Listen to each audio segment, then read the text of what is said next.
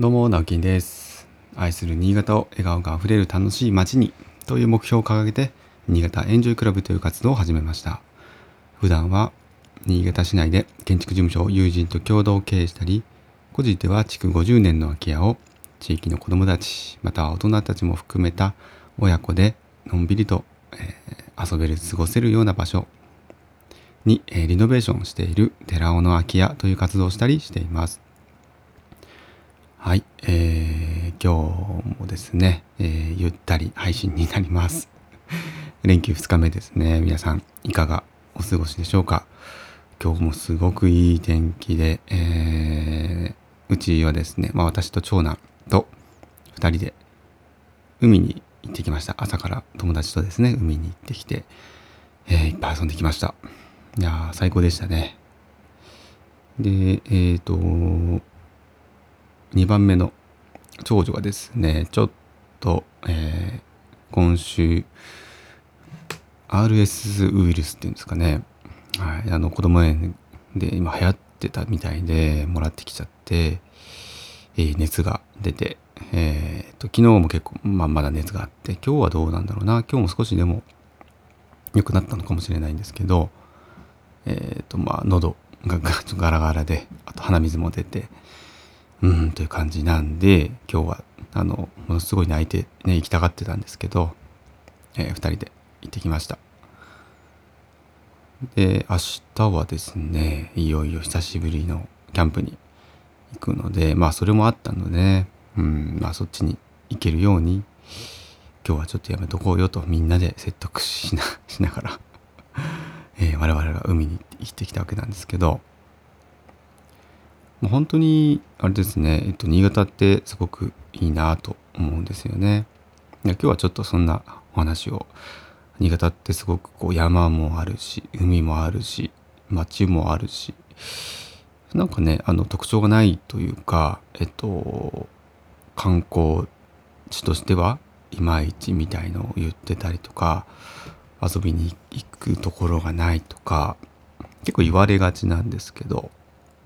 あの新潟の人も言ってたりしますけど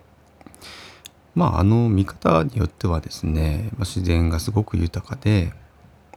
海に山に川に、うん、まあどんな遊びもできるようなすごくいい場所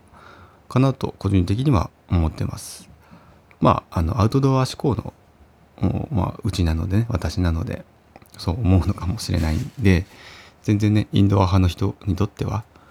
うんなんか新潟っていまいちだよねっていう もしかしたら あの印象をまあ未だに持たれてるかもしれません。でも本当に今日もですね、まあ、海に行ってね、まあ、まだうちの長男も小さいのでと年長さんです年長で子供園に通ってるんですけどもう海ももう大好きになって、まあ、浮き輪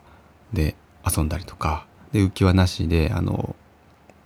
水中ゴーグル、まあ、海のあのでっかいやつですねゴーグルをかけて潜ったりしてまあ魚はそんなにね波打ち際には、うん、あんまりいないんですけどたまにねあの今日もちっちゃいフグなんかがいたりとか、ね、小魚のちょっと群れなんかがいたりはするんですけど、そんなにこうね魚を見て楽しむっていう感じよりはまあただ潜ったり泳いだり騒いだりして遊ぶっていう感じですね。で今日はあの友達家族が123家族とかに来てたんで、まあ、同じぐらいのね子供たちとワイワイガヤガヤと遊んでたんですけどあとですね去年、えー去年の夏にキャンプをしたんです紫雲寺の方の海の本当海沿いのすごくあのいいキャンプ場があるんですけど人気のキャンプ場があるんですけどそこで、ね、せっかく行くんならっていうので友達の家族もあとうちも、え2家族でですねちょっと示し合わせてサップですねあのスタンドアップパドルボードって皆さんご存知ですかね？あの大きい、まあ、サーフボードみたいな感じです。イメージしてもらえばいいんですけどあのまあ割とこうつるっとしたようなえっ、とボートっていう感じではなくてもうほんとボードですね。サーフボードみたいな形でちょっと厚みがあるんですよね。っていうのもあのインフレータブルって言ってあの空気を入れるタイプです。空気をこうグーッと入れていくとボードになると。で使わない時は空気を抜いて圧縮してこうパタパタと畳めるのでねまあそれをインフレタブルって多分言うんですけどまああのゴムボートみたいな感じですよね。ゴムボートのもっともっとこう硬くてえっ、ー、としっかりあの本当サーフボードみたいな感じになるんですよ。あの浮力もあの高い強いので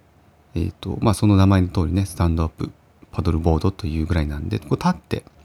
あのこうオールっていうんですかねあの漕ぐやつ持ってまあこう海とか川とかをスイスイとこう進んでいけるというような、ものなんですけどいくらぐらい結構ね値段するんですよ。アマゾンで買った確か買ったんですけど何万円もするんですよ。だからうんどうしようかなとちょっと一瞬悩んだんですがまあその中でもなるべく安めのそれでもいくらだったかな。4万とか 3, 3万4万ぐらいしたかなちょっとうろ覚えなんですけどうん、そんないいやつはやっぱ買えなかったので、もう上を見ればね、キリがないんですけど、まあそこそこのやつを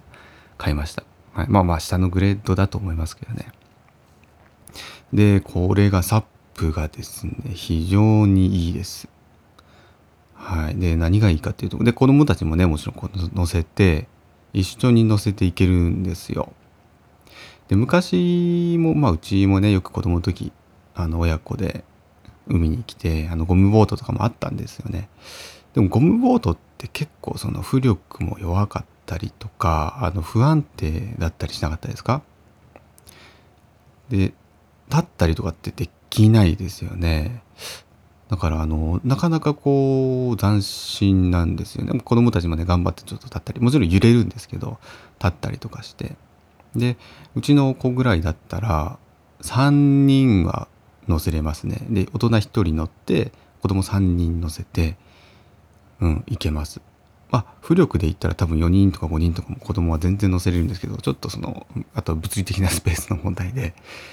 うん、すごくね、あれ楽しいですよ。はい。まあ、ちょっとあの、その硬くなってね、大型なので、えっと、普通のね、海水浴、その海水浴場の、例えば、なんていうんですかね、ここ、泳いでいいゾーンみたいなとこあると、うん、そこはね一応やらないでくださいみたいなことを言われたりするので、まあ、あの今日行ったところも小針浜ですけど、うん、その中ではやらないでくださいっていうあの聞いたんですよ最初に。パドルあのスタンドアップバルパドルボードでどこでやったらいいですかって聞いたらやっぱちょっとその外側でやってくださいねっていう話だったんでまあそんな厳密ではないんですけど気をつけてね船出の時は気をつけてスーッと行くんですけどなるべくこう外側に行ったりとかテトラポットの近く行ってこう魚見たりとかそれがもう結構簡単にできるっていうのがすごくよくてうん本当に買ってよかったな。まあね年に何回かしかやらないんですけどすごく買ってよかったなと思うものですね。はい。やっぱこれもねやってみないとわからないのでうんなんか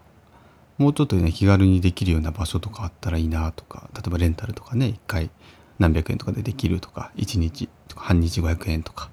とかであれば結構これなんか借りる人もいるんじゃないかなとかって思ったら今借りた人してるんですかね。あんまり海の家とかにはちょっと行かないのでわからないんですけど結構こう新鮮な感じです。あの海の上をスイスイっと行けるのでうんなんかボートじゃなくてボードっていうのが斬新だなでしかも去年一番最初にその買ってそのキャンプに行った時なんですけど波が結構あって ま普通ちょっとダメダメっていうかやばいぐらいの波なんですけどもあの揉まれるぐらいの波です。ザバーって。あのサーフィンみたいにも使えたんですよ。その硬いんで本当に波にも乗れるっていう。これはゴムボートが絶対無理。でも転覆して終わりじゃないですか。まあ転覆もしましたけどちょっとサーフィンっぽかったりもできたりとかしてあまあそういうちょっと波が高い時はね危ないので、まあ、絶対のライフジャケットはあの大人も子供も必要だと思うんですけど結構その豪快にもまれたりするので 転んだりするので。いやでもねなんかすごくあこんな使い方もできるんだなっていうのが一番最初にあの体感できたりして。うん。面白いなと思って。なんか今年もね機会があればちょっと朝とか早朝とか持って海に持って行ってなんかやるのとかもやってみたいな。まあサーフサーフィンではないんですけどなんかねそんなのもちょっといいかななんて思う、えー、今年の夏です。ね。皆さん海行きますか？行きましたか？新潟やっぱりね海そんなに綺麗じゃないとかって言われるんですけどでもね行くとやっぱ楽しいですよね。で日焼けもしますけど日焼け対策しっかりして。あの今日も暑いじゃないですかでも海に入ってたりすると海際って結構涼しいというかちょっとあの寒いぐらいずっと使ってると寒いってなるぐらいなんで、えー、本当に夏の、うん、遊びとしてはもう完璧かなとやっぱり改めて思いました。はいというところで、えー、今日は海の話でしたねほとんど明日はちょっとキャンプの話したいなと思います。えー、明日ですね皆さん家族全員で行けたらいいなと娘の具合が今日で良くなるといいなと 願って、えー、明日を迎えたいと思います。それでは皆様良い連休をお過ごしください。バイバイ。